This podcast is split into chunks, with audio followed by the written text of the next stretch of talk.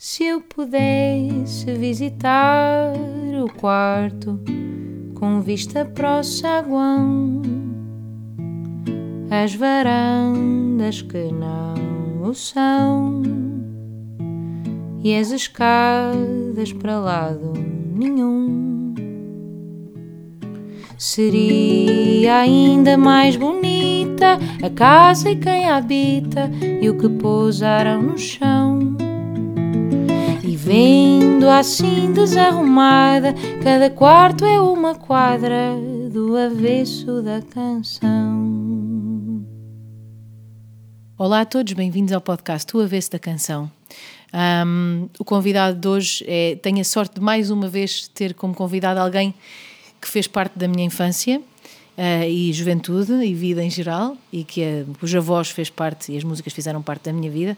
Por isso é com enorme alegria que temos aqui hoje o Vitorino. Eu digo temos, isso sou eu. Não, mas espero que uh, se calhar vamos estar acompanhados, não é? Estamos acompanhados pelo menos deste. Oh. Não, uh... oh, isso é maravilhoso. Exato, não, não, vamos estar acompanhados de quem nos escuta. Ah, isso depois espero sim, bem. exatamente. Também escuta. espero que sim. Um, Vitorino, estive aqui a fazer uma, uma longa pesquisa sobre a sua vida, que não é nada difícil, na verdade, porque há tanta coisa já, tanta vida já, que deu para, para descobrir muitas coisas interessantes. Mas uh, também não é segredo para ninguém que nasceu numa família musical, até porque os seus irmãos são músicos também.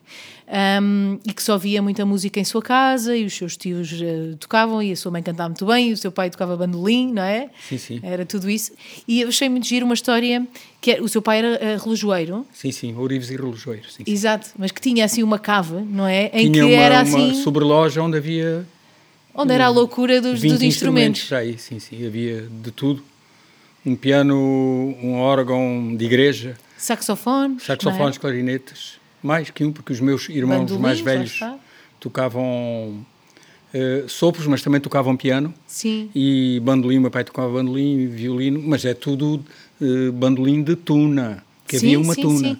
É sim, com o seu pai sentido. tocava nessa tuna, sim, não sim, tocava nessa tuna, bandolim e violino, viola, uh, e era fácil fazer ali de repente um, uma banda na Sim, era quase como se tivesse nascido já para isso, parecia que não havia ali Uh, que já tinha nas, não sei, nascido para a música, quase, não é? Mas Ou, sabe que. Os seus irmãos já, já tocavam quando já nasceram, tocavam, os mais velhos. Mas o meu avô também tocava concertina e violoncelo. No isto no princípio do século XX. Sim, sim, ele sim. ainda foi mobilizado para a Primeira Guerra Mundial, mas depois acabou a guerra e não foi. Diz ele que para a pena dele. A uh, sério? No, no princípio do século, as pessoas iam para a guerra, era muito romântico ir para a guerra, era assim um romantismo terrível. E o que é que depois eh, desiludiam-se muito quando a guerra lhes caía em cima e a Primeira Guerra Mundial foi muito violenta para Portugal, sabe? Então ele ficou só com aquela ilusão, ficou não é? com a ilusão Melhor que é assim. é maravilhoso, ficou, Melhor assim, ficou com o romantismo distante da guerra. E, e o, meu, o meu avô tocava e cantava, mas no interior português, ainda não havia rádio, a música que se ouvia era a que se fazia. Exato. Ou então alguém que a fosse fazer de fora. Sim, sim, Portanto, sim. a música que se ouvia era a que se criava no, no sítio onde se estava havia muitas bandas uh, filarmónicas. E era a diversão que havia também. E é? era o, o, passatempo maravilhoso, claro. sim. Eu sei que uh, uh, tive aqui a ver que, que havia havia música em, em, Era isso que estava a dizer, em todo o lado, tanto na, na sobreloja, como, como na orquestra dos na seus orquestra tios. Dos tios sim, sim. Exato. Como até num café, no café do Senhor Rosado, que Exatamente. dizia que faziam lá música também. À hora do almoço. Isso, isso acha que era assim noutras, eh, também noutras terras no Alentejo ou, ou tinha muito a ver com o Redondo? Acha o, o Redondo era... tem uma certa vocação para as artes porque é uma vila muito isolada. Quando, há, quando os povos estão isolados, uh, recriam-se entre eles. Uhum. E ali é, ainda é uma terra muito isolada que tem características muito uh, diferentes das vilas que estão ao lado, que são mais de passagem. Sim. E tem, por exemplo, o sotaque redondeiro é muito diferente do de Reguengos ou uhum. do de Vila Viçosa, então é completamente diferente e está a 19 km. A Vila Viçosa teve a corte e tem outro falar, falam de outra maneira.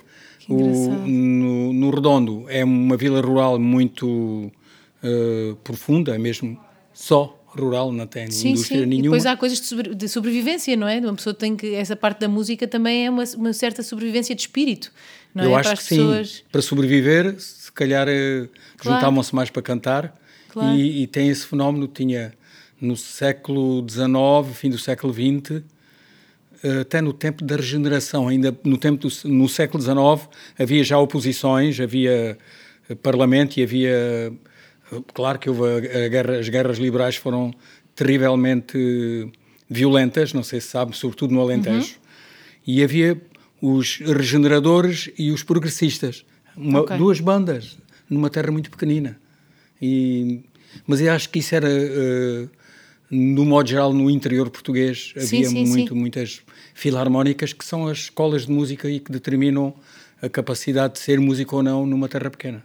Ainda hoje, ainda hoje em dia hoje há, são maravilhosas. Exatamente, ainda hoje em dia há muitas filarmónicas. Ainda há pouco tempo eles estavam a fazer umas turnés de filarmónicas e convidavam artistas para tocar com as filarmónicas uh, locais uhum. e tem músicos espetaculares, não é? Acabou, essa tradição manteve-se, mas se calhar agora mais educados, não é? Porque agora se calhar já têm aulas de, de, música e já não é só aprender uns com os outros, como também se calhar era Melhorou muito. muito, porque têm professores que vêm das das bandas militares, que são escolas Exato. de professores. A banda da Marinha é fantástica, sim, sim. dá maestros para todo o mundo, sei cá.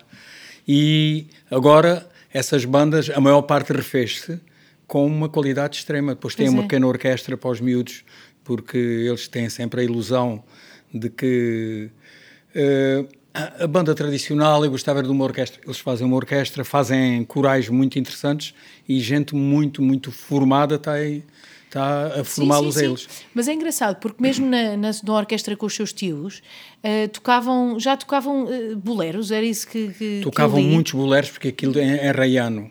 Okay. E, e, o bolero é, é muito tocado eh, em Espanha, porque o bolero foi criado em, no México. Pois e vocês estão muito perto Cuba, também, nós não é? Estamos muito perto. perto e as orquestras espanholas vinham tocar aos bailes ah, no Alentejo, giro. nas festas. Isso acabou por depois até ter bastante influência na, na, na, sua, na sua vida também, porque acabou por cantar mais tarde coisas, assim, eh, boleros também, não é? Sim, esses boleros e... eu ouvi-os quando estava na cama, que o, meu quarto em casa da minha avó era por cima do, do sítio onde os meus tios ensaiavam e eu adormeci a ouvi-los, ficaram-me na memória ali na Twilight Zone. É engraçado A memória isso. funciona muito bem. É, eu ouvi dizer isso. Eu ouvi dizer que Ainda aquilo que nós ouvimos... Não, agora, agora digo aos meus filhos... De certeza vai é, acontecer. E digo-lhes coisas, aos meus, digo coisas quando eles estão a dormir, porque dizem que, que o subconsciente absorve muito mais do que, do que o consciente. É. Sim, sim. Vou começar, eu só digo coisas, gosto de ti, não sei o quê, vou começar a experimentar cantar para eles nessa altura. Ah, isso ficam com isso tudo na cabeça. Sim, é, sim, sim. Engraçado. Sim. Vou, vou fazer isso. Cantar boleros.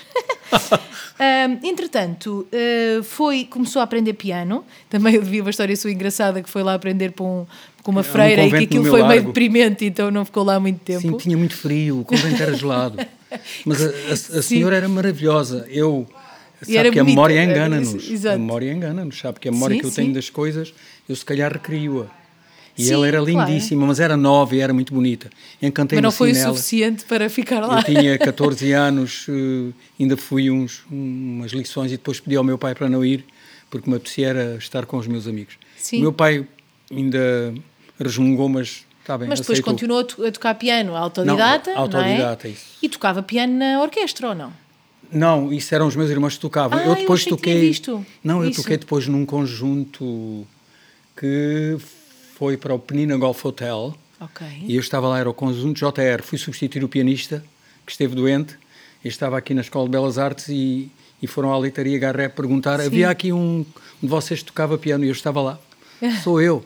Ah, quer vir eh, para o Penina Golf Hotel? Sim, sim. Até quando? Já.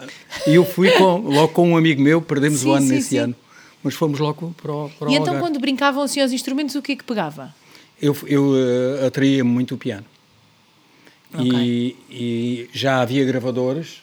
O meu irmão e o meu irmão mais velho tinham um gravador e eu via música clássica. Eu ficava muito, muito entusiasmado com Chopin. Claro. E consegui aprender eh, algumas coisas de Chopin de, de ouvido. De ouvido, claro, mal tocadas. Não tem os baixos todos. Supostamente com os dedos errados e tudo. tudo, mas, tudo mas, é exato. tudo errado, mas depois mas aprendi. E, mas exato, e explorando o, o, ouvido, não é? O piano ajuda muito a, a, compor, a escrever.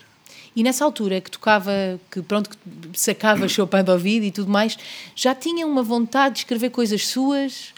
Ou tinha mais vontade ainda de tentar absorver aquilo que ouvia? Não, isso vem mais tarde na adolescência. Vem na adolescência. E é com uma influência muito forte das músicas francesas.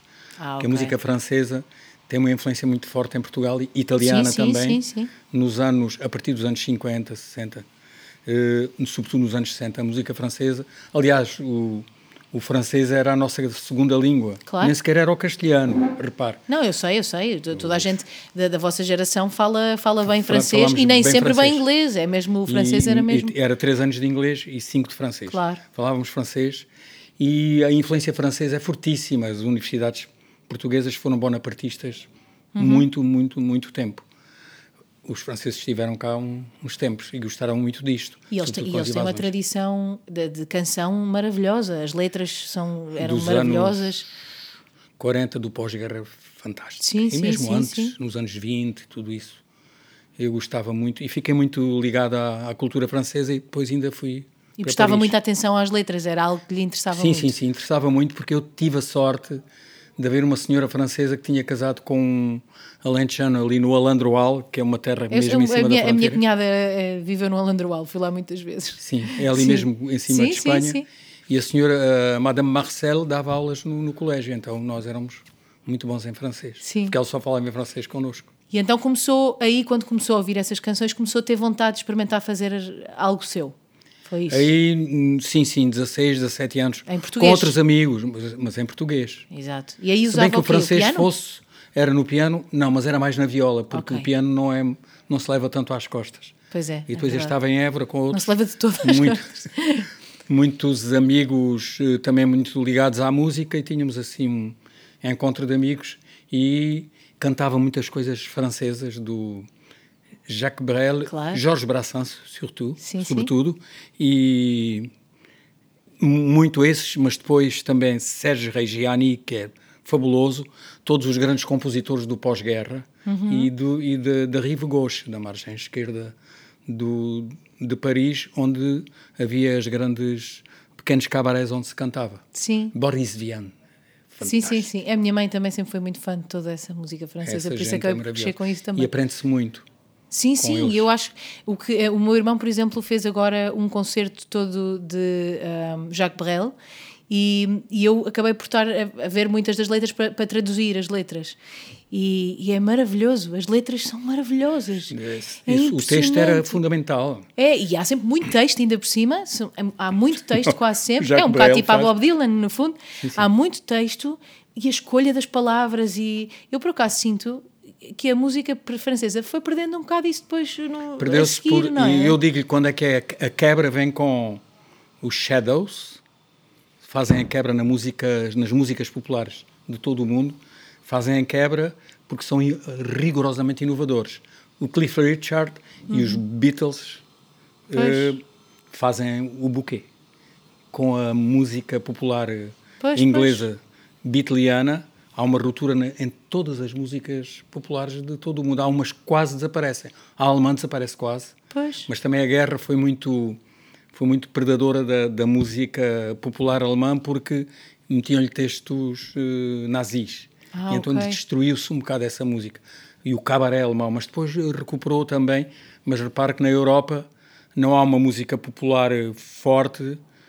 Na Alemanha é muito Sim. consumida lá dentro mas não, não exportam muito. E, por exemplo, os austríacos são o povo da Europa que ouve mais música estrangeira. Uhum. Nós, também, nós também somos bastante Sim, é encostados ao inglês, mas isso é uma razão histórica. Mas eu acho muito... que está, agora está um bocadinho não, melhor. Não, não, está a melhorar, está, está a melhorar, melhor. felizmente, mas eu também sinto isso. em determinada altura só havia 5% de música portuguesa na pois rádio. Pois era, pois era. Mas eu sinto que agora as pessoas querem, e, mas para as pessoas quererem também se tem que dar às pessoas para elas saberem que querem. Tem que lhes é? oferecer hum, boa música portuguesa, Sim, cuidado é um, com o texto. É, é um bocado aquela coisa que eu digo sempre quando as pessoas falam dos imigrantes. Ah, os imigrantes só querem música, pronto, ligeira, não sei.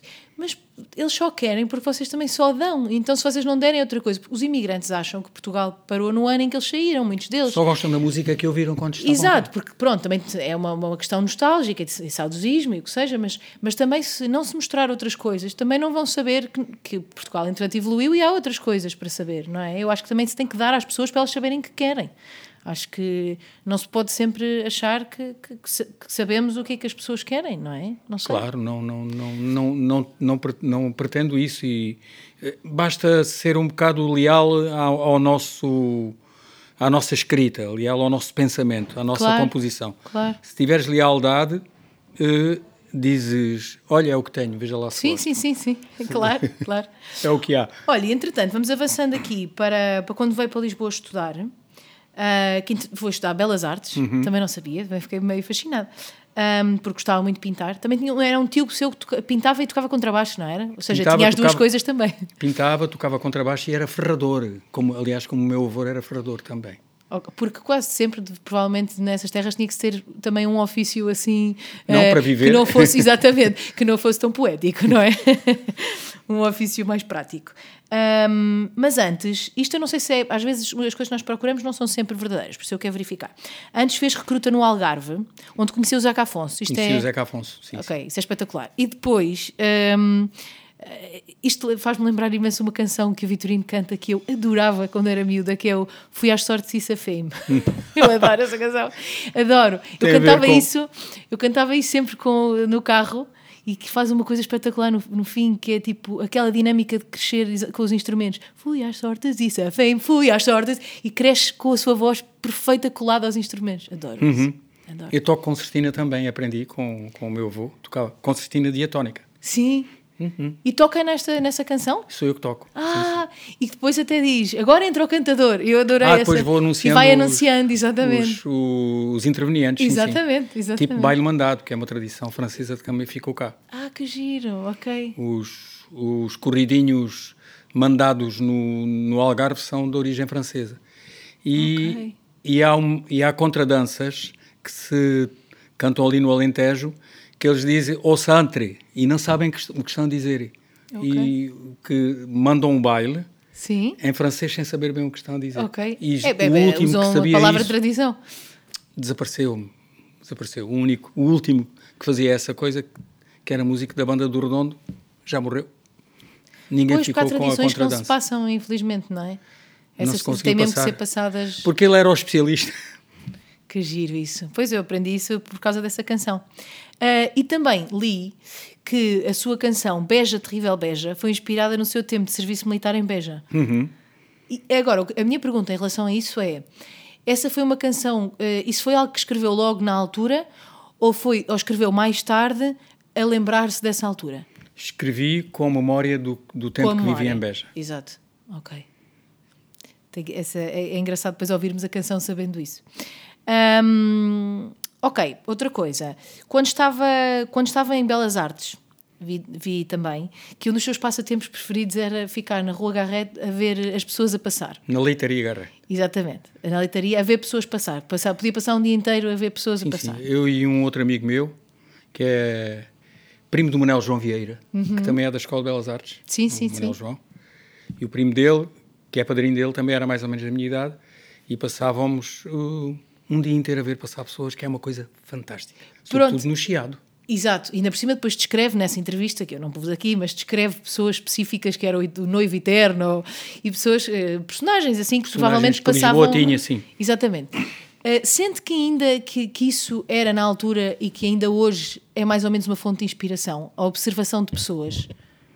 Eu acho que a gente, eh, o que a gente escreve, compõe e os nossos pensamentos criativos têm a ver com o que a gente vive, objetivamente.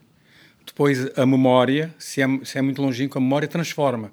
Não podemos acreditar muito na nossa memória, ela engana-nos, para o bem e para o mal. Sim, sim. E nós revivemos o que, o, o aquilo a que assistimos, se calhar de outra maneira, de uma maneira. Se és otimista, revive-lo de uma maneira muito cheia de flores e Sim, de sol. sim. Se és pessimista, revives na tragédia. Mas eh, a memória é muito. é encantatória e enganadora. E traiçoeira. Muitíssimo. Pois. Também depende da fase em que nós estamos, a maneira como nos lembramos de Uhum. alguma coisa. Eu, eu acho que também acontece muito nós, eh, às vezes, pegarmos em imagens, em fotografias e de repente já não nos lembramos se o que nos lembramos é nosso ou é da fotografia, não é? Isso É também verdade. acontece porque Se imenso. calhar a fo- fotografia roubou-nos esse momento. É, ou então é uma coisa entre as duas, às vezes é assim. Fica difícil. irreal às vezes. É. O Vitorino também, também dizia algumas vezes, em várias entrevistas suas, viu dizer uma coisa que achei muita graça. Dizia muitas vezes: Ah, ele era muito grande.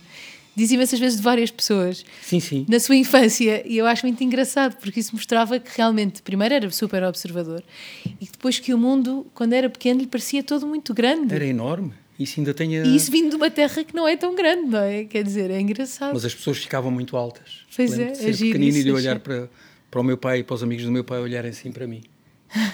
e a beberem muito. E agora, muito às alegres. vezes, às vezes, quando vê uma criança olhar para si, imagina-se grande?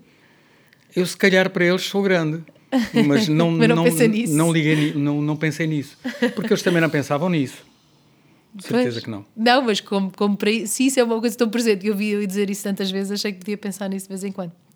Bem, entretanto, hum, vi, deixa-me cá ver exatamente, eh, depois de Belas Artes, foi para Paris. Hum, Posso, posso ter uma pinguinha de ah, água? claro, eu aliás trouxe-lhe aqui a água de propósito. Depois de Belas Artes, foi para Paris, hum, porque queria ser desenhador de banda desenhada. Estava muito encantado com a, com a banda desenhada espanhola e parisiense. E talvez também esse seu background todo com música francesa os- o tenha já encantado ver, com Paris desde cedo, não é? Tem a ver, o meu sonho era vir a Paris, claro. Ai, tenho que ir a Paris. E consegui. Sim, sim, sim. sim. Foi ótimo. E tive a sorte de morar no bairro onde o Charlie Hebdo tinha a primeira redação. Sim, sim. E conheci-os todos ali, mas a dos ver ficava a ver o Reiser. Sim, eu vi que não tipos- teve coragem nunca de falar com Não, nunca falei com eles. O- os que faziam o, o Harakiri, jornal Bête et Méchant, maravilhoso, era de um acutilante, era terrível. O, o, o Hebdo e o Charlie Hebdo, que Sim, é, sim, sim, que é sim. um- esse eram fantásticos. Depois comprei muito, muito a banda desenhada francesa. Os espanhóis são fantásticos também. E em Portugal também já há banda desenhada muito, Sim, sim, sim. muito interessante. E a brasileira então é completamente louca, tropicalista. Li- Uma coisa que se chama chiclete com banana. É uma coisa completamente desvairada. Mas E isso era uma coisa sua de, de criança? Já li a banda desenhada em criança? Sim, já? sim, sim. Eu, pois, mas eu tinha era o Walt Disney e encantava-me. Ok. Encantava-me completamente. Quando vi A Caixinha das Surpresas, que é o primeiro filme em desenho animado colorido que, se fez no mundo Sim. e que tem, por exemplo, a Carmen Miranda a cantar com o Pat Donald. Sim, o- sim, sim. E isso revirou a minha cabeça toda. O, esse, o, o colorido e tudo a mexer lá, isto, porque havia muito cinema na província, sabe? Quando não havia, não havia televisão Uhum. Sim. e os, o, o Redondo tinha um cinema e quase todas as vilas tinham um cinema. E depois, como nas- não havia tanto para fazer, as pessoas iam todas tudo. sempre às, ver, quinta- é? às quintas e aos domingos havia cinema, que bom. E vinham, iam esses filmes todos, eu sabia quando iam. E tudo. pensava muito no que é que estava por trás daquilo, não, de como é que se fazia. Como é que se e- fazia? Que coisa fantástica. Depois fui vendo que compravam-se livrinhos para preencher com. A gente chamava-lhe selos, com figuras. Ok. Eu lembro-me de a minha tia me ter comprado a Branca de Neve. Sim, E sim. depois íamos comprar os, o- as figuras para colar. Sim, era como se fossem cromos, não é? Cromos, exatamente. Exato. Eh, e isso encantava-me e depois concluí e também me informaram que cada frame é um Sim. desenho. Era. Sim, sim, sim. À e depois mão. vão passando rápido Depois vão- para criar depois um movimento, não é? Cria-se um movimento. Claro. Porque também havia um brinquedo do Natal que eu pedia às vezes ao meu pai, que era uma um, de cartão, um, um envelope, suponhos um envelope de cartão com um buraquinho e com muitas figuras Ah, num, já num sei o que é círculo. que é, tão À giro medida que isso. vais passando, vês o movimento. É, muito giro. Sim, sim, dá, sim, sim, dá. E outra coisa, uma coisa que dá, dá a impressão disso é, é se tivermos um bloco e desenharmos assim e passarmos, Uhum. não é? Acaba por fazer o mesmo efeito. Fazemos o movimento, sim, sim. Exatamente. Hoje em dia é que já não se faz desenhos animados dessa forma, não é? Não, É. hoje há meios. Mas eu não gosto dos desenhos animados a três dimensões. O desenho animado a duas dimensões é que é. É Sim. que é o verdadeiro, que está mais próximo do papel. Sim, sim, a três sim. dimensões agora fica muito humanizado. Pois, às vezes há, há personagens que parecem mesmo Já humanos. parece um homem. É verdade, é verdade. Ahm, quando, estava, quando estava a viver em Paris, ah, eu sei que trabalhou, aliás, trabalhou com uma coisa que eu, que eu nem sabia o que eu queria dizer, que agora sei, que é caviste, que é a pessoa que vai à cave buscar o vinho, aprendi consigo, não fazia ideia. Ahm, e, que, e que, entretanto, essa, história achei maravilhosa e gostava que contasse como é que foi a sua passagem de cá viste para depois uh, começar, para na, começar a cantar na rua. A cantar na rua. Mas foi, foi, uma, foi uma, uma razão rigorosamente de sobrevivência, porque à frente sim, havia sim, um boliviano sim. que cantava. E, mas nesse tempo, anos 60, fim dos anos 60 e princípio dos anos 70, cantar em Paris era um privilégio e não havia muitos cantores. Mas uhum. havia, começaram, despontaram. E os, e os parisienses paravam muito quando se cantava bem. Havia eles. O boliviano cantava maravilhosamente. E encantava-me com ele e olhei para a boina e ele tinha. Mas este tem mais dinheiro do que eu ganho numa semana.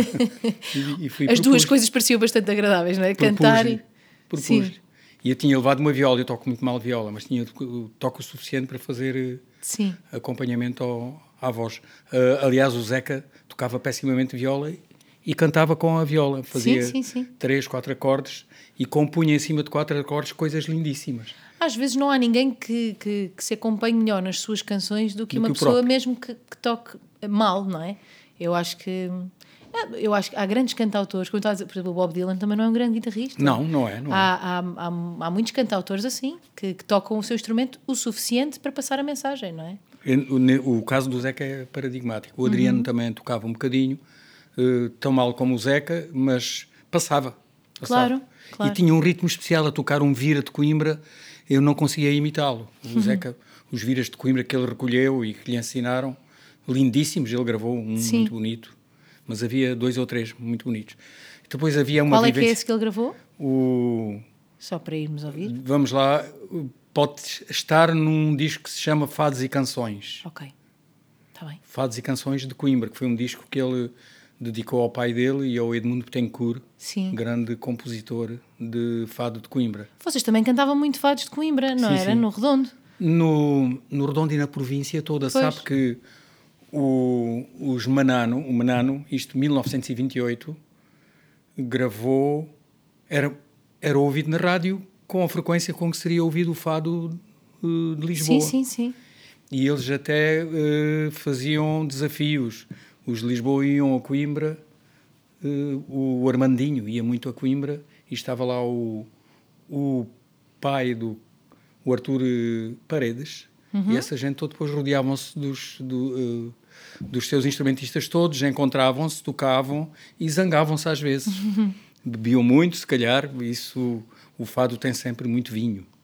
É, também é uma coisa mais tardia, sempre mais boêmia. é, sempre, é sempre boêmio. Sim. E então, num tempo em que se calhar metiam-se no comboio aqui e ficavam lá, de certeza, claro. uns tempos. A noite toda a tocar, também aqui, depois, para se aguentarem inteira. também. uh, não havia tanta poluição e se calhar até se vivia melhor para essas coisas. Sim, sim, sim. Também havia outra coisa.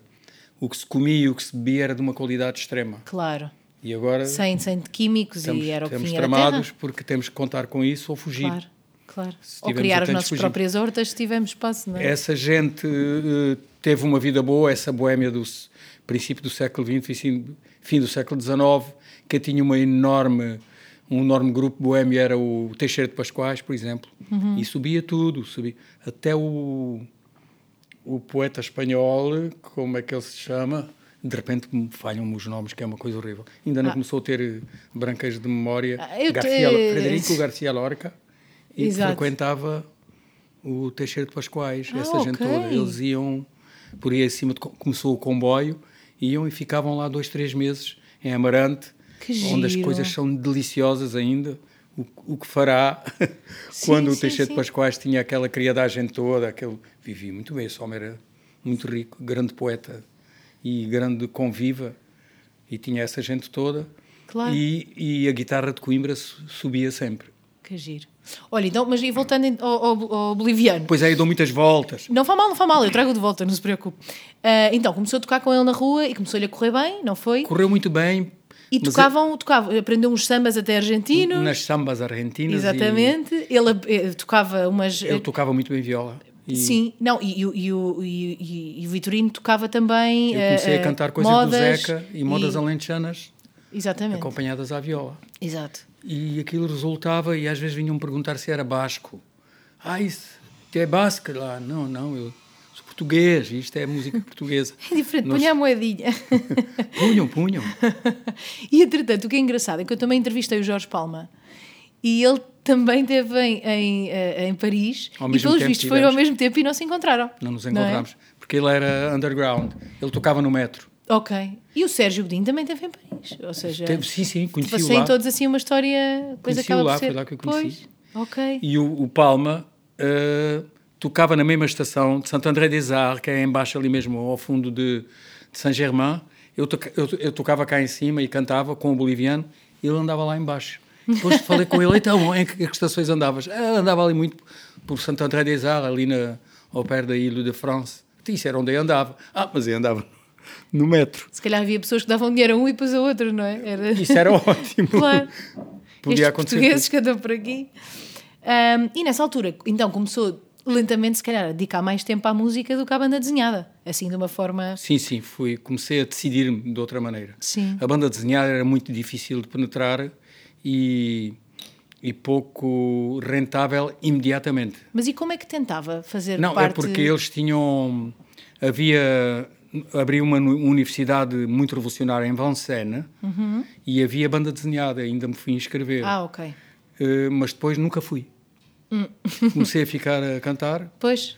Nunca fui e a minha a, única obra que tenho de banda desenhada é ilustrei um livro com António com um conto juvenil do António Lobantunes. Foi uh, talvez a minha única obra desenhada, porque ainda fiz, ainda preparei. E vai desenhando? Ou, Às ou... vezes desenho, mas perto-se a mão. É? Pois.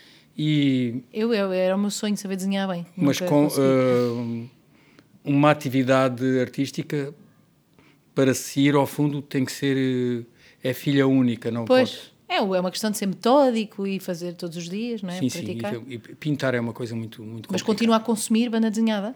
Muito, muito. Foi. Assim que vejo. Eu conheço, talvez, não sei se já comprei todo o Corto Maltese, uhum, claro. do Hugo Pratt. Sim, sim, sim. Esse é, é supremo. Sim. Muito inspirado nos pintores uh, surrealistas, no Degas, sim. que tem um traço muito forte. Ele, esse homem é um, é um artista. Já morreu o Hugo Pratt. É, e é um aguarelista fantástico. Obra-prima toda a obra dele, do, do, do, do Corto Maltese, até o, Sim, o eu herói. algumas é um, coisas, mas. Eh, o herói é fantástico. É, eu por, por acaso nunca fui muito banda desenhada. Depois há pouco tempo li a primeira. Uh, a primeira novela de banda desenhada, chama-se, não sei como é que se chama, mas tipo um livro inteiro, não é? Assim uhum. de.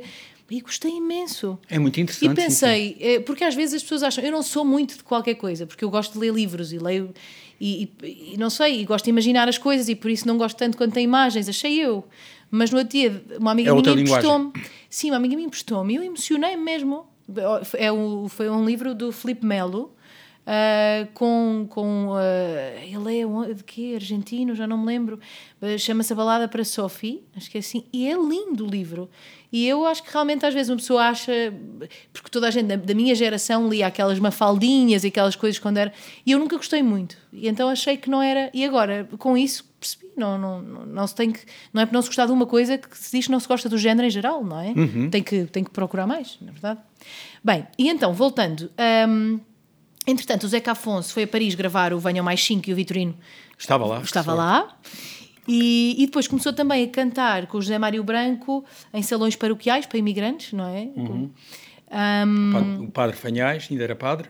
Exato. Também estava lá. Exato. O Zeca ia de vez em quando, fazia, faziam-se turnês pela, pela imigração. Sim. E, e, os salões paroquiais, porquê? Porque havia muitos padres que protegiam a imigração portuguesa. Uhum. A imigração portuguesa é católica também. Sim. E recorria à igreja de lá e eles, havia obras sociais fantásticas, okay. apoiadas por padres em Paris, que também não se importavam que a gente fôssemos radicais ou anarquistas ou comunistas, não, sim, sim, sim. não interessava.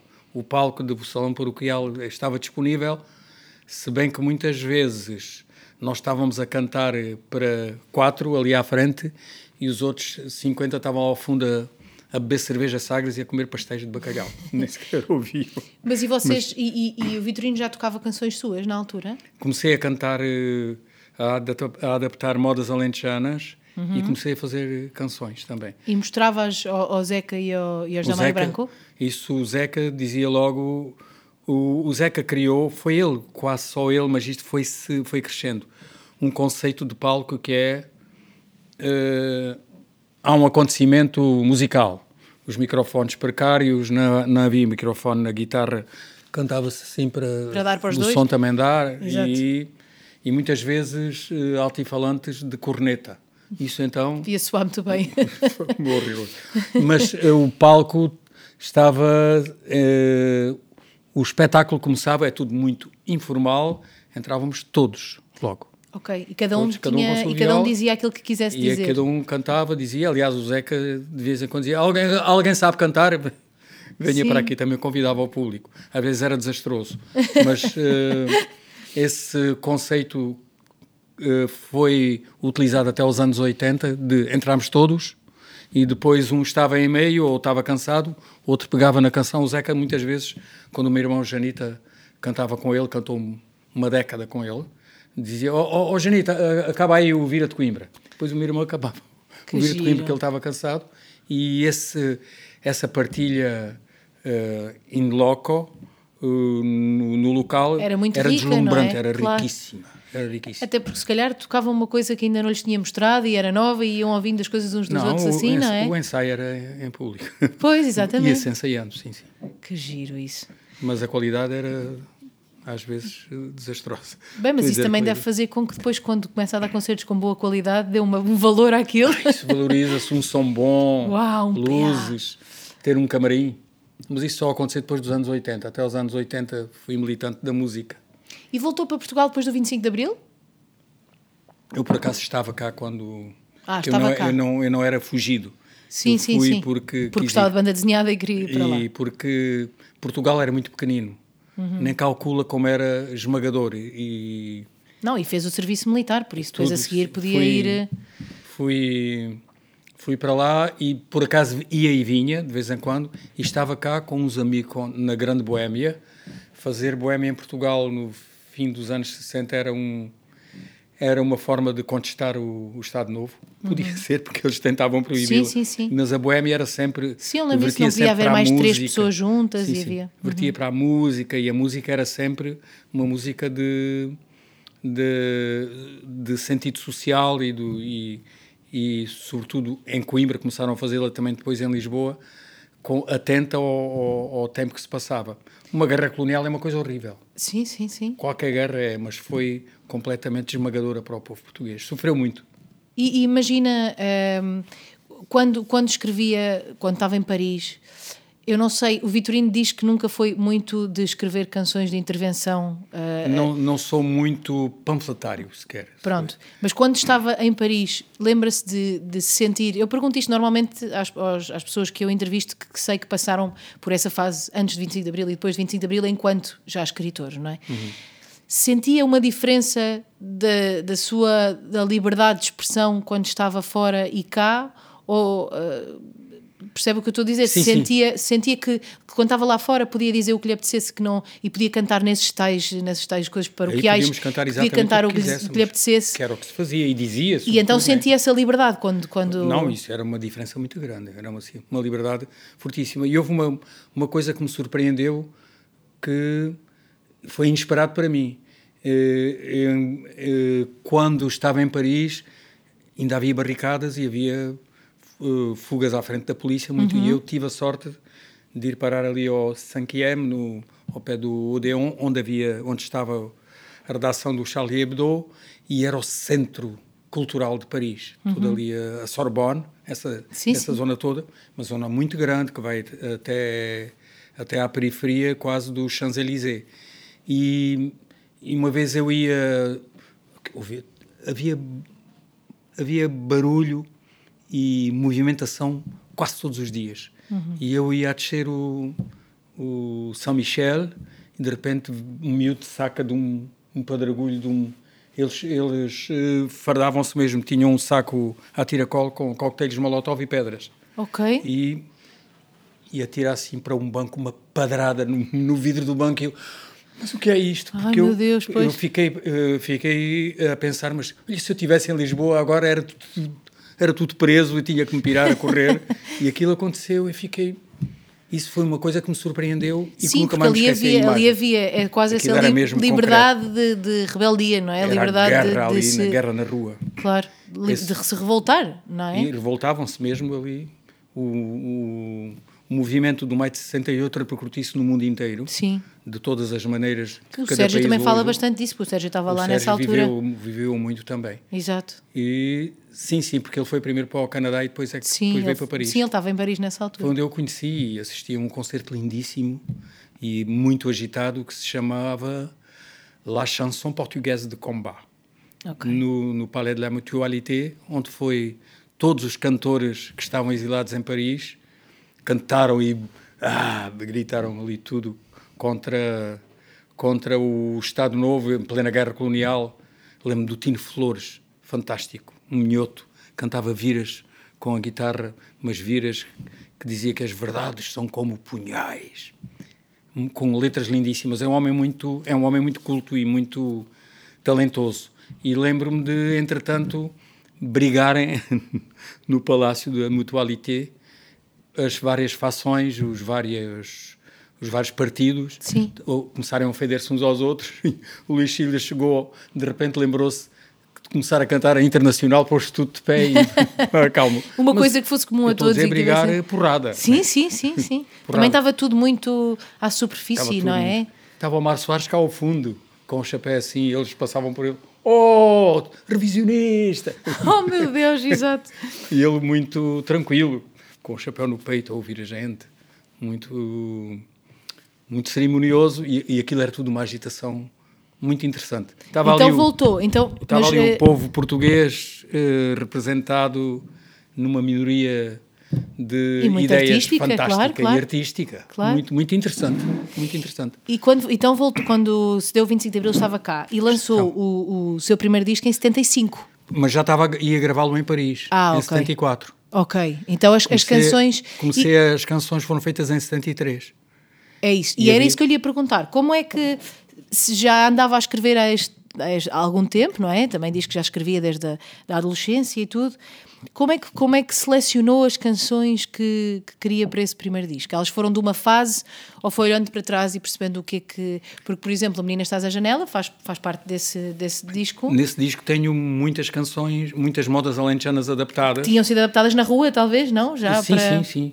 E A Menina Estás à Janela era, achava que era uma moda muito bonita e muito. E foi a canção que o levou a gravar o primeiro disco, não foi? Foi, foi. Foi Essa história o, também é muito O Sr. Ronaldo ouviu, ouviu meu a cantá-la diretamente, o Sr. Ronaldo Trindade. Isto porque o Vitorino é um foi a uma, foi exatamente, foi lá uma ao audição, estúdio, tipo uma audição, audição. e tocou-lhe a menina estás à janela. Mas a melhor parte desta história é quando ele chama o outro senhor que estava lá a trabalhar e diz: Ouve lá tu, o que é que achas? Uh, quantos discos é que vamos vender? O outro olhou, ouviu, Ó oh, senhor Ronaldo, vendemos muitos. Está bem, está contratado. Sempre muito festivo e muito... Era um homem muito... Era e é, é muito meu amigo. Eu, eu visito-o muito. O senhor Altrindade. Sim. A editora dele foi uma, uma editora de... E importante, também, te, e também, também lançou o Zeca. Fundamental, também. o Zeca Exato. e muitos outros. Um, e então diga-me lá, como é que estava a dizer, como é que escolheu essas canções? Algumas eram modas que já... Que eram já... modas que eu já conhecia Sim. e depois fiz outras inspiradas no no momento social em, em, Portugal, que era muito tenso. Sim. E fui fazendo assim, mas eu era o cantor mais uh, soft daquele grupo todo. Uhum. Cantava. Porque não tinha. E porque se calhar com essa coisa das modas também gostava de cantar sobre o amor não, era, e sobre. Não é? Era, não tinha a ver com isso e, e um bocado a escola do canto alentejano que é muito contida. Pois. É contida. Um coral. Uh, canta muito, coloca muito bem a voz. Uhum. Aquilo é uma escola que não, não se sabe, mas colocam a voz de uma maneira, são afinadíssimos.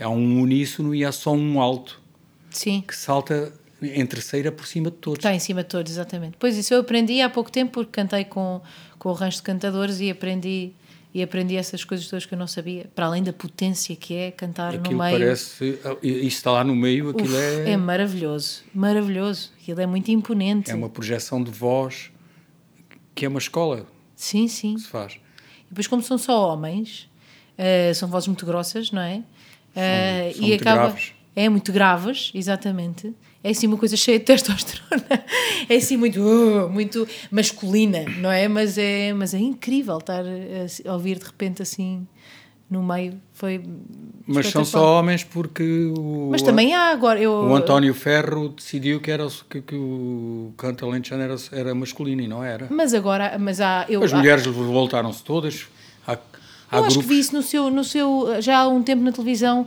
num documentário que fizeram sobre si que, de um grupo de mulheres do Redondo, ou não? Sim, sim, sim. Pois, eu tinha essa não, ideia. Não, não, mas agora há grupos de mulheres fantásticos. Estive a cantar há, há um mês com umas da Granja de Mourão, que, hum. que cantam tão bem, com mulheres tão lindas. Pois, sim, é era quase como se fosse.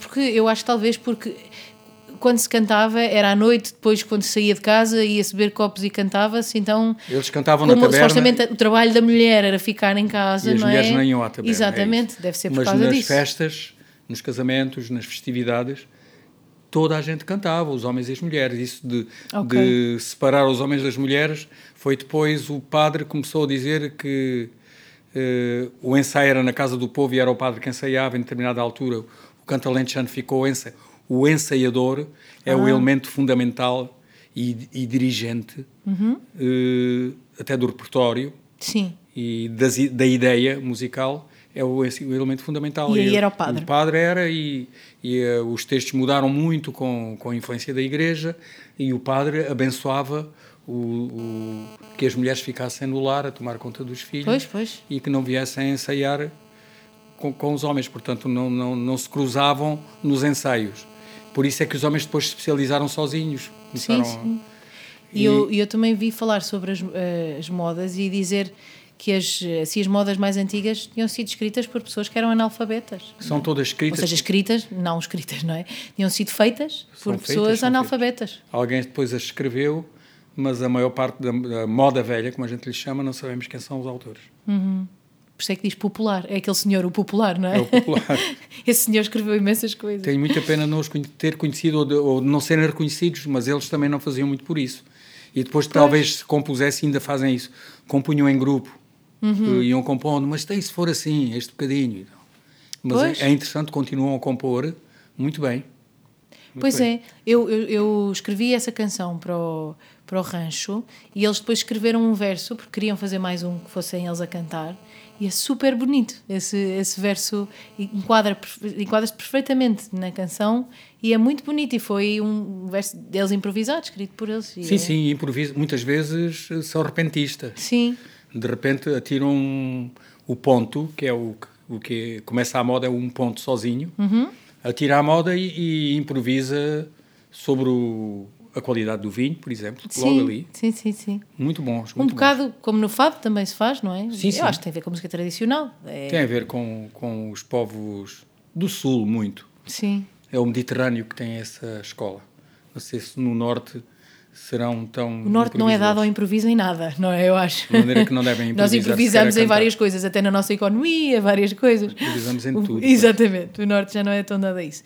Um, pronto, este seu primeiro disco chama-se Semear Salsa ao Reguinho e. Hum, há uma informação também que eu li, mas não sei se foi uma, só uma canção. Ele foi coproduzido pelo Fausto. Oh... Sim, sim, coproduzido e as guitarras são todas dele. Ok. Um, há, há umas canções que têm assim, são um bocadinho a Fausto realmente, há assim. Sim, sim, sim. E também foi uma pessoa que eu entrevistei, também foi das entrevistas que, é uma que eu mais gostei de... de guitarra fantástica, única. Ele é maravilhoso. E, e, o Sérgio Godinho faz parte desse disco também. Sim, o Sérgio Godinho, o Zeca também. Exato. Isso foi, porque no fundo também eram canções que já estava a fazer desde o momento que vivia em sim, Paris sim, que, e que, que, se dava com eles também. Que nos uh, encontrávamos, que andávamos juntos. Sim. sim. Um, ao longo da, da sua carreira foi fazendo foi lançando imensos discos, às vezes há anos em que lança discos seguidos de, sim, de um sim, ano a, para o outro. A editora é que não me deixava lançar tanto, travou-me ah, um bocado. Isso é espetacular, normalmente é o contrário, normalmente eles dizem, pá, tens que lançar agora. Não, não, não, eu, eu era muito travado porque a editora tinha escolhas sim. que achavam que eram as, as stars. Sim, sim, e sim. eu nunca fui escolha, mas ia lançando. É, mas é, é, daquelas pessoas que faz carreira longa e não necessariamente uma coisa muito pop, não é? Não de todo, na verdade. Então, mas foi lançando vários. Uh, e foi cantando muitas coisas suas e de outros, sempre. Sempre, sempre. Eu acho que se tem que partilhar. Não, eu não tenho o sentido de obra uh, uh, privada. Sim, sim. Não, e um sentido único ou unificado de obra, ou não faço uma, uma promessa, uma, uma declaração de, de intenção ao, ao dizer para mim mesmo. Só canto coisas que faço. Pois, é, gosta de cantar, coisa, cantar coisas bonitas, que acha que são é bonitas, coisas não é? Boas e bonitas. Claro, sim, sim. claro. Uh, aliás, eu, eu conheço várias. Uh, isso foi para mim, na minha pesquisa, interessante perceber o que é que daquilo que, que eu conheço seu é, é, foi escrito por si ou não, porque o Vitorino também faz, faz o que fazem, uh, na minha opinião, os grandes intérpretes, que é apoderar-se das canções. Não é? Isso é que, para mim, é uma das características de um, de um grande intérprete. Elas tornam-se suas, são tão suas quando nós ouvimos quanto as suas. Não é? Sim, sim. E isso. Um, qual é que é. Uh, como é que é o seu processo criativo? Quando, quando escreve uma canção, tem assim alguma maneira que ele começa? Uh, hoje em dia, por exemplo, escreve uma canção, escreve mais à, à, à guitarra, um, às, às, vezes quer dizer, há qualquer coisa que quer dizer e começa por aí, ou pode acontecer de várias maneiras? Tem, tem muitas maneiras, é, e, e é inesperado. Se bem que muitas vezes imponho-me a mim temas. Uhum. Por exemplo, uh, agora faz 100 anos que dois portugueses loucos e fantásticos meteram-se num avião com asas de lona e foram para o Brasil. Uhum. O Sacadura Cabral e o Gaco Coutinho. Sim. Faz 100 anos e faz 200 anos que o Brasil ficou independente. E então quer escrever, então não, foi, queria escrever sobre isso? Li muito uhum. e, e, eu trabalho com a imagem. Aí, uh, pois, claro, imagino, como, como, imagino, como pintor e desenhador. É imagino o que é estar numa uma geringonça daquelas, que eu estive uhum. a ver, depois fui analisar bem o avião, que está ali no, no Museu da Marinha. Foi mesmo lá? Sim, sim, está ah, ali. Que giro, ok. Foi, tem, fez parte da sua pesquisa? Tem asas de, lona, tem, tem que ver, eu tenho imagens, tenho que ter imagens. Uhum.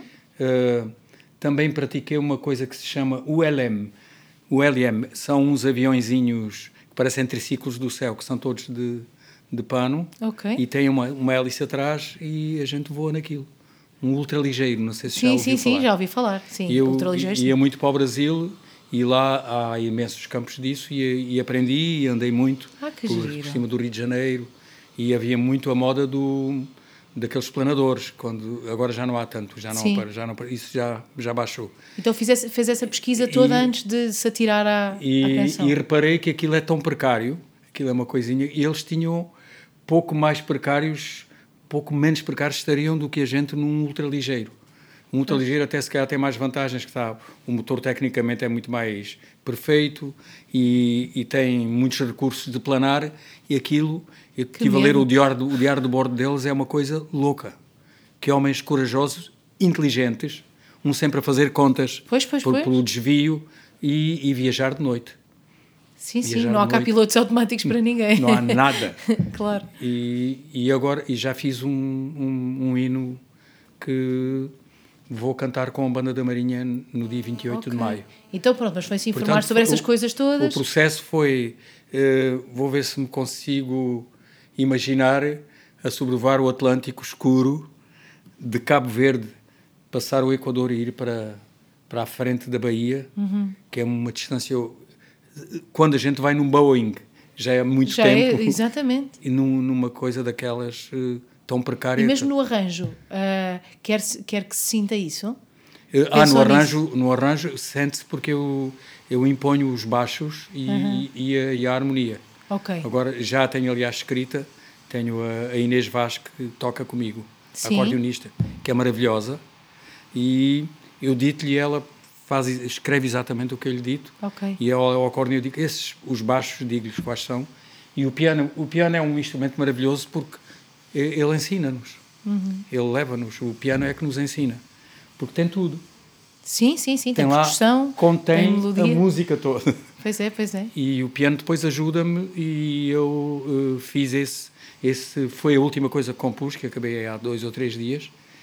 E, e reparei, também às vezes faço... Uh, ando ao lado do meu enterro, marché à côté de ses pompes Andar ao lado do enter é nós observarmos o que, observar o que nós fazemos. Ok. Eu ando é muito tipo ao lado. de fora, como. Ando ao lado do meu enterro e reparei que eu tinha que ter visto o avião, imaginá-los a voar, fiz o, a ligação ao ultraligeiro, onde uhum. eu andava, que é uma coisa tão precária, é um avianito com, com asas de lona também, Sim. e com um motor atrás, e, e não, te, não tem cabine, eles têm uma cabine, mas não, praticamente não têm. Tem aquele barulho, eles comunicavam por escrito. Pois. Não conseguem falar um com o outro. Pois, que é tão... É tão Aquele é, Rolls Royce à frente. É? Claro. Sim, e os ventos e tudo isso. Isso é engraçado, porque depois nós, quando ouvimos, até podemos não nos aperceber todas as coisas que, que o Vitorino foi pesquisar, mas mas uh, está na energia da sua escrita, não é? Está na... Pode ser que eu, que eu consiga transmitir isso. Não, há, há algo há de passar de certeza, não é? Que às, às vezes é a informação que nós uhum. juntamos para depois passar alguma dela, não é? Para Sim, mas é, essa informação, por exemplo, neste caso eu tive que uh, tentar viver o, que eles viveram uhum. na, na, cabeça e, e é... Uh, eu a sonhar tenho, não sei se estou a sonhar, se não, se estou meio acordado, vem melodias lindíssimas que eu depois só se me levantasse e as fosse gravar. Uhum. E de manhã não me lembro delas. Portanto, deve ser sonho. Mas uh, a, a ideia da, da, melodia principal vem, vem de noite e, e depois, na outra noite, vou estar, fico em silêncio, talvez consiga. O Fausto é um, também me disse isso. É um processo o, criativo muito complicado. E às vezes comparo com o do António Lobantunes, que me diz mais ou menos o mesmo. Que giro, pois, é verdade, é verdade. A verdade é que os processos criativos, eu tenho visto isso com, com eu acho que programa, são, são, todos são a, muito parecidos para todos. São os que a gente vive. Claro, claro. Não conseguimos sair de nós, a não ser que se. Uh, há quem saia de si mesmo, mas isso são os génios. Uhum. E o António Lobantunes é um. Uhum. Ele vai para fora dele. Vai, entra no delírio. Não é?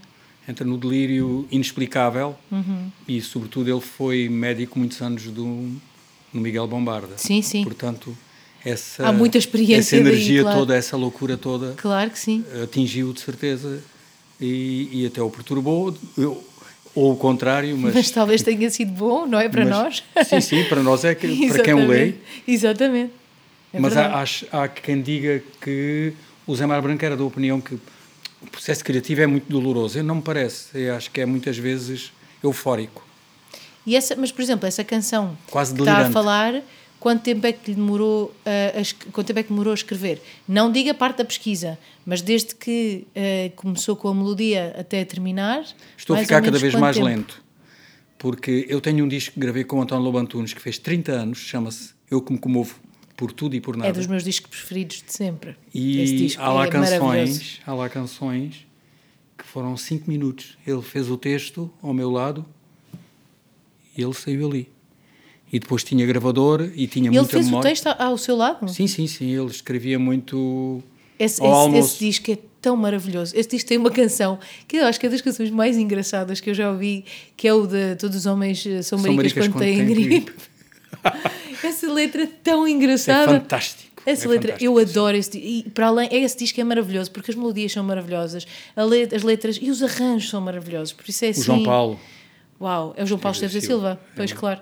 E, é, e é, é, lindo tudo, é, é perfeito esse disco, eu gosto mesmo Mas muito. foi um disco que a minha editora uh, amaldiçoou, disse, ah, isto não tem refrões.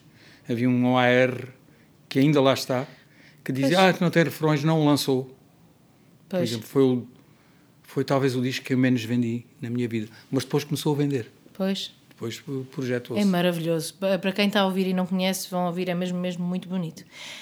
Um, entretanto, queria falar. Ah, é engraçado. Eh, ia falar de um disco que, que foi super importante na minha infância e na infância de várias pessoas, de certeza, que é o disco dos Rio Grande um, em que também canta uma das minhas canções preferidas, que é o Caçador da Adissa. Eu adoro.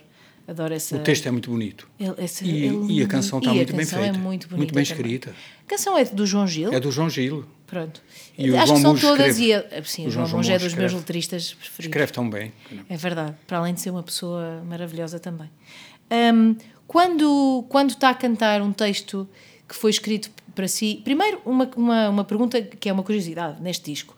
Vocês, era mais ou menos pré-definido quem é que ia cantar o quê? Ou vocês iam ouvindo as músicas e. Esta, pronto, já tem aquele ar um bocado alentejano, talvez, que, sim, que sim. talvez já calhasse assim, não é? Mas eh, vocês iam decidindo isso juntos? Juntos. Ou... Ah, iam decidindo juntos. Ok. Mas quando alguém escreve uma coisa para si. Um, tem, tem a tendência de, de, dizer: Olha, eu não, eu não diria esta frase desta forma, podemos alterar. Fa faz isso? Nunca. Ok. Respeito ao letrista como Rigorosamente. Se... Pois, porque também o é, não é? Então tem essa noção de. Ainda por cima, com o letrista como o João Mons, nós não queremos alterar Ali nem uma vírgula, não é? Exato. Uh, e depois a outra que eu ia perguntar era realmente o, o. Ah, não! Ia-lhe perguntar ainda sobre um disco que eu não conhecia seu, que se chama Ninguém nos ganha aos matraquilhos. Uhum. Isso é um disco todo sobre futebol. Todo. Que é engraçado, porque realmente há imensos. Há, o Chico Buarque também fez um disco todo sobre futebol, o, o, uh, o Carlos T fez um disco todo sobre futebol. É engraçado porque realmente é uma coisa que me parece logo ao início que não dá muita inspiração, mas acaba por dar, porque há muita gente que o faz. Uh, primeiro, o Vitorino é um amante de futebol? Não, não. ok, então como é que surgiu este disco? O, o, meu pai jogava futebol e de vez em quando vou ver as fotografias do meu pai nos anos 30, tem um cartão de jogador de futebol, ainda escrito em inglês, da, da Associação de Futebol de Évora uhum. e o futebol a que eu assisti quando era pequenino era uma coisa muito interessante porque vinha um clube de Borba, por exemplo, era uma festa já muito grande na vila pois. e havia uma festa, havia um baile, eu falo sempre nesse baile, e nessa noite havia, eles jantavam muito e bebiam muito os, os, os futebolistas, não tem nada a ver com o desporto, aquilo era mais... Sim, sim, sim. O, o campo era pelado e, e, por exemplo, os comentários do, do pessoal à roda do, do campo pelado são interessantíssimos, eu lembro-me disso tudo. Era um domingo muito agitado no, no Redondo. Era mais futebol. o evento em si do que o próprio desporto? Não, aquilo não, aquilo não era desporto, era um encontro de, de, amigos e havia campeonatos que era, era quase tudo a brincar. E agora o, o resultado disso era sempre um baile e, e cantar muito e, e, fiquei sempre com essa memória ah, do, giro, okay. dos, dos, jogos de futebol, os, o, brincar aos matraquilhos. Sim, sim. É um... Uh, a editora fez a, aproximações aos clubes de futebol. Olha, vejam lá, está aqui um, um, um, um disco sobre futebol. Sim, Eles sim. olharam como... Qual que é isso? não. E também, eh, eu tinha na memória ainda, tenho hoje, porque o futebol é o domingo de uma vila em silêncio a ouvir-se o relato. Sim. E o relato ouvia-se nas ruas, porque havia silêncio quando eram jogos muito importantes, ouvia-se nas ruas e isso ficou-me na memória o sim, relato sim, sim. e tenho tenho lá uma canção sobre o, o relato. Giro, então era tudo, tudo, tudo o que havia à volta do próprio do, jogo, do mas futebol. não o jogo em si.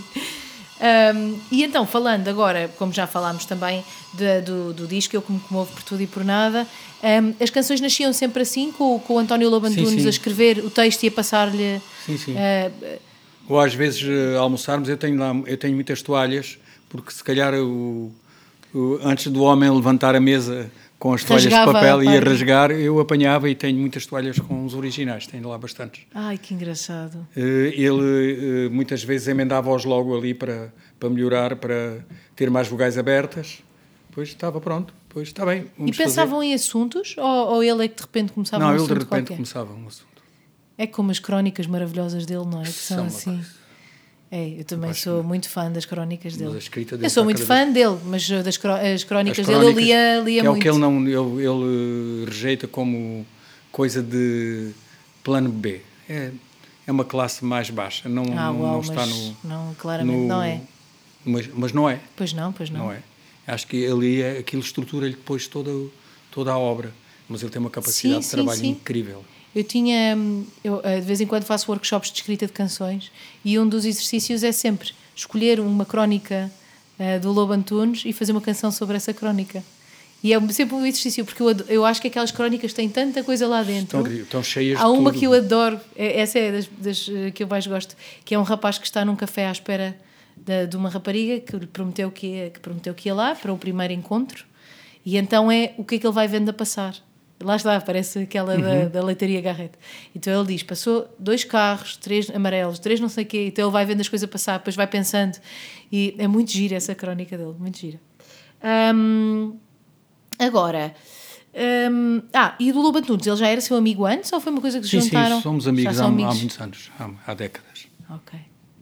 Um, em 2019 participou uh, também num, num, disco que se chama Canções de Roda, também é um dos discos preferidos, preferidos lá de casa porque falta, eu acho que falta muito esta coisa de dar às crianças aquilo que, que é tradicional nosso, aquilo que é as canções que, que são que nossas. Manter, temos que com, Sim, mas com arranjos manter. um bocadinho arrojados e interessantes, não é? Mas o Filipe o Filipe, é. é, ele é espetacular e ele de repente faz ali um arranjo em que sobe meio tom e, e volta a descer e ninguém sequer percebe porque é com muito bom gosto e com e, e os miúdos estão a ouvir aquilo e o ouvido deles vai se expandir. Eu acho são, são maravilhosas estas canções. E nesse disco tem uma, uma, canção, um, uma história que conta de uns gelados que comia lá no, no Largo. Conta lá uma história de, de, da sua infância. Sim, sim. E, e, eu fiquei a pensar nisso depois quando vi as suas entrevistas também, que, que o Vitorino é um ótimo contador de histórias.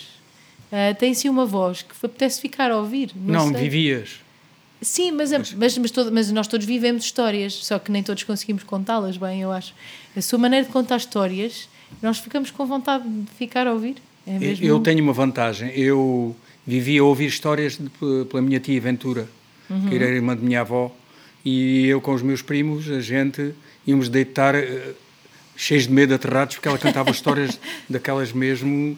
Não eram que vocês eram imensos, podiam se juntar é, todos e. Aquilo juntava-se tudo, também tenho muitos irmãos. Pois. E íamos quase todos dormir na mesma cama com medo das histórias que a minha tia Ventura contava. Minha tia Ventura, nunca mais esqueço dela. Minha tia Ventura Alferes, irmã do meu tio padre, mas isto é minha tia segunda, era tia Sim. da minha mãe. Ah, e ela é que irmã da minha contar, avó. Ela é que dizia contar histórias. Ela contava-nos histórias maravilhosas. E a gente, se calhar, aprende esse ritmo. Sim, sim. Porque sim. isso era uma, uma das maneiras de passar o serão à volta do lume. É também, é também o não ter medo das pausas, o não ter medo dos silêncios é uma coisa com calma, também talvez muito alentejana. Tem a ver mas... com, com aquela zona, com a melancolia alentejana. Tem. É, mas sim, é sim. muito especial. Eu estava a ouvir uma entrevista sua e pensar, é bom ouvir isto? É assim, tranquilo.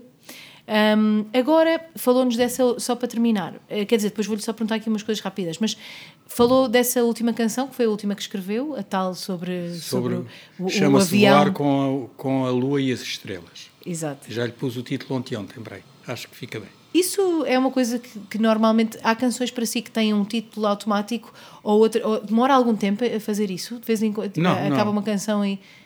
Não, isso não, vem é... logo. Tem que procurar a, a síntese uhum. da ideia. Isso okay. consigo quase sempre. Okay. E não, não tenho medo de pôr títulos compridos, me disse, habituei-me com o António Lobantunes. Ah, sim. Que ele tem títulos nesse, nesse disco são tudo. Aliás, há uma canção nesse disco que, que já vamos falar dela, que depois, quando o Vitorina lançou uh, noutro disco seu, encurtou o título. Ah, isso foi. Sim, sim. Mas sim, isso que é, foi para. não sei quem é Monsanto. Sim, e tirou-lhe essa parte. Não, isso foi porque. Uh, assim a, a editora não pode pegar-lhe. Porque ah, pode-me exigir que eu. Ah, ok. Foi uma marosca, portanto. Foi, foi mesmo, foi mesmo para. tá para, para Eles toparam e já me queriam até. Uh, processar e eu disse, oh, pá, tem cuidado que vocês, todos os contratos que assinem com vocês são ilegais. Os contratos que nos fizeram nos anos 80 é tudo pois. ilegal à luz das, das, leis e fomos enganadíssimos, mas eu queria cá saber dos contratos. Pois, eu queria, claro. queria era cantar e depois não percebia nada daquilo. Sim, sim, sim. E sim, não, sim não nem, nem, nem tinha um advogado nessa altura para ver essas coisas, não é? Qual advogado? Pois, claro, claro. Um, mas ia-lhe perguntar, para além dessa canção, Está, uh, está a trabalhar uh, em alguma coisa agora, específica? Sim, sim, tenho um disco para lançar. Ah, ok. Chama-se. Não sei do que é que se trata, mas não concordo. eu acho que vi, eu acho que ouvi dizer isso. Isso é uma frase que eu ouvi um primo meu, carpinteiro, numa reunião. Mas eu ouvi dizer isso num do... concerto. É provável. Tem uma, já tem essa, tem essa já, canção. Já é uma canção que se chama assim? Já, já está feita. Ah, porque eu ouvi-o dizer um isso. ah, é no, foi naquele documentário que eu estava a ver sobre si. Ah, eu, o documentário chama-se isso mesmo. Exatamente, então é por causa disso, é por causa disso. Porque uhum. agora estava, isso estava-me a soar familiar. Um, então, agora vamos. Só aqui chegava uma parte, que é a última parte, prometo, que, onde eu lhe pergunto, uh, dou-lhe o nome de três canções e diz-me se lembra mais ou menos como é que elas nasceram. Ah, antes disso, um, estava-me a dizer que todas as canções nascem de maneiras diferentes. Mas Uh, normalmente faz a letra antes e depois a música, ou normalmente faz as duas ao mesmo tempo, ou cada uma nasce da sua forma, mais uma vez? É das três maneiras, sim. Das três maneiras, ok. Sim. Não há uma que predomine. Não, não, não. ok, está bem, está bem. Uh, então, a primeira é a queda do Império.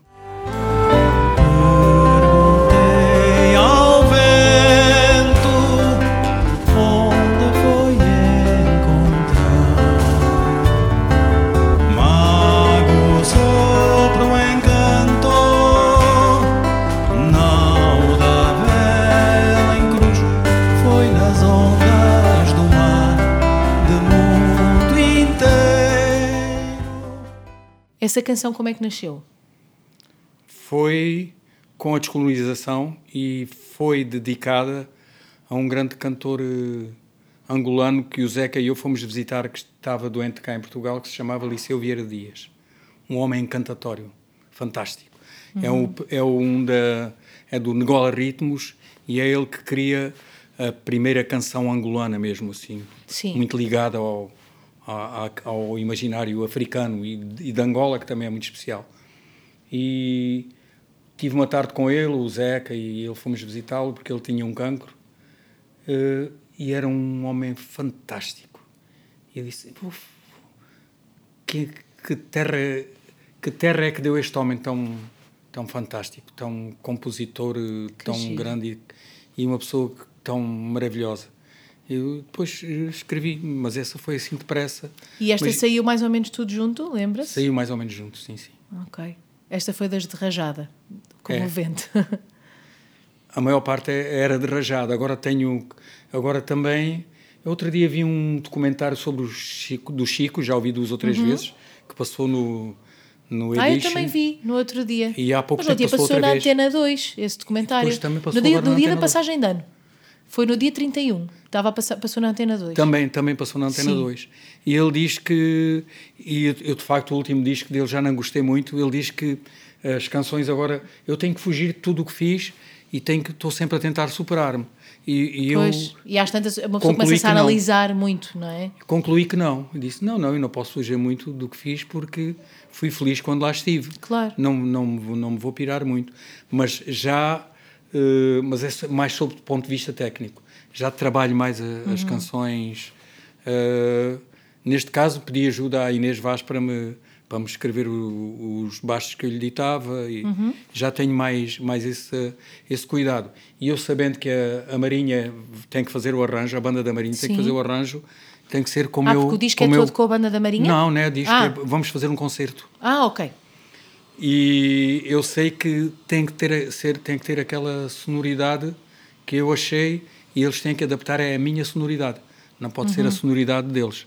Okay. É a sonoridade de uma banda com as, as modulações e com as, os baixos, sobretudo os baixos são fundamentais, uhum. porque muita, muitas vezes eu uso muito o, o intercalar, não uso o dó, uso o mi para sim. dar o mesmo para fazer o mesmo acorde. Ah, sim, ou, com, mesmo... ou seja, o dó com baixo em mi, com baixo sim, em terceira. Sim. Vou, vou pondo, pondo baixo em terceira, uso muito. Sim, para criar, para criar cria uma diferença. dinâmica sim, sim, sim. Uh, uh, melódica, uh, harmónica, harmónica muito, muito interessante, porque a harmonia está completa, com Dó e Sol. E porque a harmonia fica no mesmo sítio, mas depois eh, mas baixo a qualidade do acorde é altera. diferente. Claro. É uma coisa lindíssima. Claro. Eu percebi-me disso, eu, eu, trabalho muito com isso. Sim, sim, o, sim. O Filipe Raposo topa logo as minhas canções, ah, isso é teu. Vai, aos, vai ver os baixos, vê logo que é meu. Ele é um pianista maravilhoso. Esse é um compositor maravilhoso, sabe? E o João Paulo também compõe, escreve. Não, são espetaculares. O João Paulo canta muito sim. bem. Sim, sim, sim. É um, é um gênio. Os gênios são anjos, não, não, e há poucos. Eu vi agora o, o último disco do Ricardo uh, de Fadista. O, também foi todo o arranjo dele e é tão bom. É, é maravilhoso. Os arranjos mão, dele são espetaculares. Fica ali uma qualidade incrível. Pois é, pois é. Então, vamos ao segundo, um, que se chama Bolero, Bolero do Coronel Sensível. Uh, que começa com a frase que dá origem. Eu me comovo por tudo e por nada. Exatamente. Essa frase, só essa frase, é muito bonita, não é? Mas ela uh, traz logo a música. Eu que me comovo por. Gosto Basta começar a dizê-la, e às vezes digo-as em voz alta, as do, as do António lia em voz alta e ela trazia logo. Oh. Isso acontece muito também para mim com os, com os do João Monge. Eu acho que parece que são, nós dizemos isso algumas vezes, parece que são letras que já trazem música já dentro, trazem. não é? Trazem, trazem. E o, o. Porque o António Lobantunos não.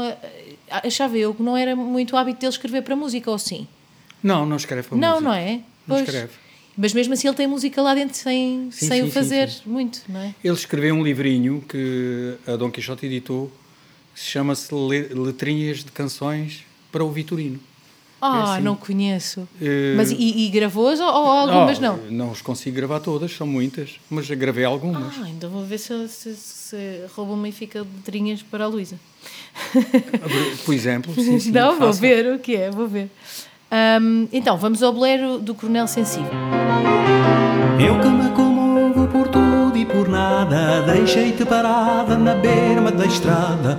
Usei o teu corpo, paguei o teu preço, esqueci o teu nome, limpei-me com o lenço. Olhei-te a cintura de pé no alcatrão, levantei-te as saias, deitei-te no banco, num bosque de faias de mala na mão. Nem sequer falaste, nem sequer beijaste, nem sequer gemeste, mordeste e abraçaste. Pronto, esta Trouxe. foi Lá está, ele, ele, ele trouxe uma letra ou ele começou a escrever lá? Não, escreve, escreve, essa escreve, escreveu ao pé de mim, sim, sim. Escreveu ao pé de si. Emenda e tudo, é, é bastante rápido.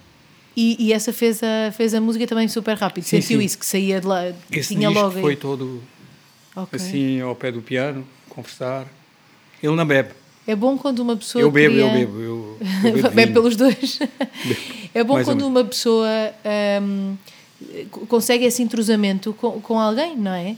De Sim, mas é preciso que... ser muito amigo. Eu, eu, pois, eu só conseguia fazer bem, é? música sobre textos de amigos meus quase íntimos. Pois. Há um que é o Eduardo Guerra Carneiro que, que se defenestrou, tirou-se a voar okay. da janela. A filha matou-se e ele não, não conseguiu continuar vivo. Não conhecia essa e palavra. É muito. Defenestrar. Pois. Ah, deve ser um francesismo. Fenêtre. Pois. E, e éramos muito amigos, muito boémios. Tendo textos lindíssimos, eu conseguia fazer músicas sobre textos dele. De alguns pois. amigos, do Luís Pinhatelli, que é um de Coimbra. Pois, porque sente que conhece o que está por trás daquele texto e a pessoa que está sim, por trás sim. daquele texto, não é? A alma eh, está um bocadinho revelada, pouco. Nós nunca revelamos as nossas almas a ninguém vai concluir Nós próprios isso. também, se Para calhar, quê? não as conhecemos completamente, pois, não é? Se calhar, se começarmos a analisar, uh, paramos, espera aí, não vou Não quer mais, não quer, exatamente, mais vale. Uh, então, a última... Uh, eu tenho aqui uma que eu não tenho a certeza se ela é toda sua, que eu não consegui perceber, mas pelo que eu vi, achei que sim, uh, que se chama Cantiga de um Marginal do século XIX. Não me perguntam onde vou os caminhos nunca acabam. Andorinhas da asa negra só vivem enquanto vou. De polícia já estou farto. Civil ou republicano. É toda minha, sim, sim. Esta canção é tão bonita. Eu adorei, adorei esta. que faz parte do seu primeiro disco. O primeiro disco. E, e tem um arranjo também muito a Fausto, eu achei. É. Uh, esta nasceu em Paris? Uh, acho que sim. Foi, foi. Sabe, eu, eu tenho um, um, um encanto, mas é um encanto adolescente pelo, pelos anarquistas, pela aquela vivência toda, uh, pela vida que eles, os anarquistas verdadeiros que praticam um anarquismo ligado à natureza, uhum uh, alguma austeridade e depois uh, são do género. Uh, por exemplo, os espanhóis dizem que há governo constitucional en este pueblo? Se há, não estou de acordo. Começam. Isto, sim, é um, sim, sim. isto é um tipo de discurso ibérico. E, e, isso encantou-me em determinada altura, li muito e isso é o, é o, é, é o, retrato, de um, é o retrato de um anarquista uh, clássico português, que eram mais anarcossindicalistas. Okay. E os espanhóis eram mais acratas, como eles lhes chamam. Mas é um fenómeno ibérico, esse anarquismo ibérico de vez em quando emerge. Mas sim, sim. Uh, está nos corações dos, dos ibéricos. Eu sou ibérico, não sou bem português. Sim. Uh, e também é eu acho que é um bocadinho uma pessoa do mundo, não é? Porque sim, adora sim. viajar, porque já viveu. Já corri lugares, o mundo inteiro, então, tão bom. Claro. Isso é que me trouxe muito saber. Sim, sim. Viver, contactar outros povos, percebê-los ou tentar. Claro, mas nunca perder, isso é o que eu sinto, nunca perder a sua origem, não é? Porque... Mas a minha origem é, como, é o que me tem vivo claro. e de pé. Até porque o Vitorino continua a viver entre Lisboa sim, e o Alentejo, muito, não é? Muito, vou pois. para lá. Claro. Vim de lá há dois dias. Sim. Olha, foi um prazer uh, isto é enorme. enorme. Oh, isto, isto é grande, não é? Não, estou a dizer, é enorme o. Ah! O... Achei que estava a queixar-te também da minha entrevista. Não, não. É enorme o texto, como é que vai? Tem que, tem que editar? Não, não, não tem nada. A coisa boa destes assim programas. É, a coisa boa destes programas é que, é que há tempo para ouvir as coisas e as pessoas vão ouvindo e se quiserem ouvem duas vezes. Só que eu tenho tempo para, para perguntar tudo aquilo que eu quero à pessoa que eu quero, com quem eu quero falar. Uhum. É, por isso é que é melhor que um programa de rádio, porque dá para, dá para ir até onde nós quisermos. Sim, sim, tem essa enorme vantagem sim. e cada vez é mais utilizado.